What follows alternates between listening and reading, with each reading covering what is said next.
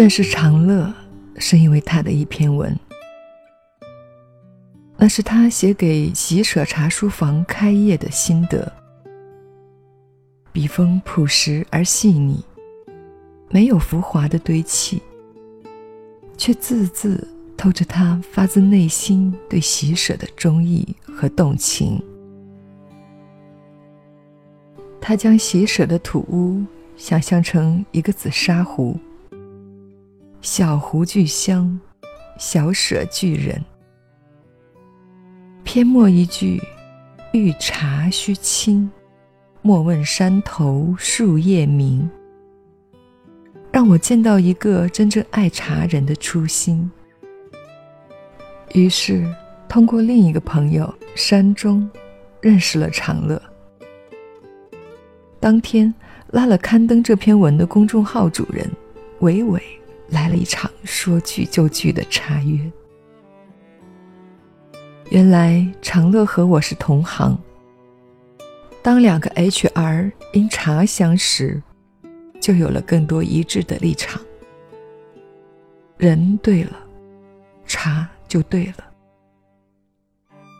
从茶谈到商业，再谈到人生百态，我们共同的心愿是还原一片树叶的本真。聚会结束后，长乐在回家的地铁上又写了一篇文。下面，就将他的这篇文分享给大家。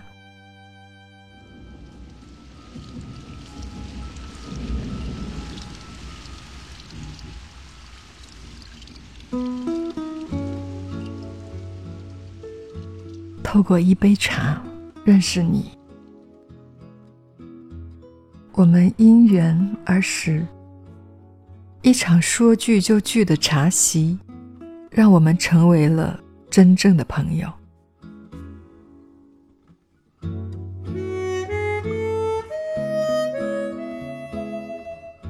灯光下，韵丽书院的主人奉上一杯琥珀色的茶汤，随手捧起茶杯，从茶汤中。观察着你们，人真是一种奇怪的生物。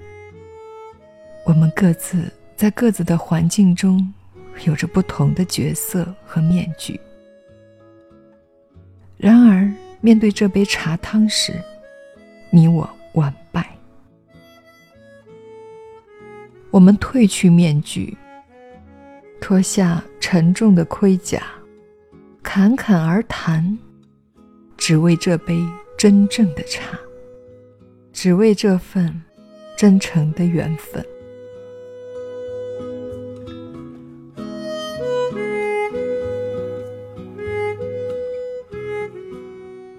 一片树叶，教会我们宽容和谦卑。我们很难去解释茶多酚的这种催化作用。然而，它却一次次提醒着我们，什么是茶本应有的初心。一杯简单的、毫无负担的茶，它在奢求我们去还它清白。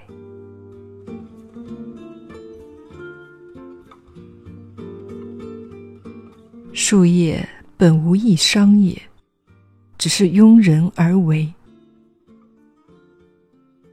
茶原本只是僧人参禅的药引，只是历代文人们吟诗作画的兴奋剂，却成为了如今堪比黄金的珍品。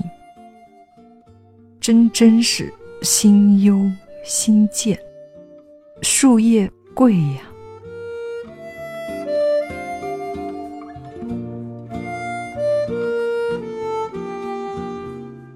我们无法去改变商业社会模式，但我想说，我们可以为了这份宁静而去努力。人淡如菊，真水无香。我们感谢这片树叶的默默付出。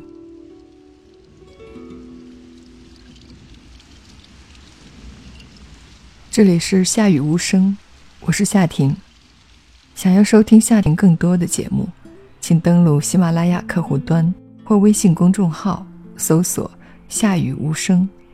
夏天的夏，语言的语，听夏婷在某个夜晚和你说晚安。那么今天的节目就到这里了，晚安吧。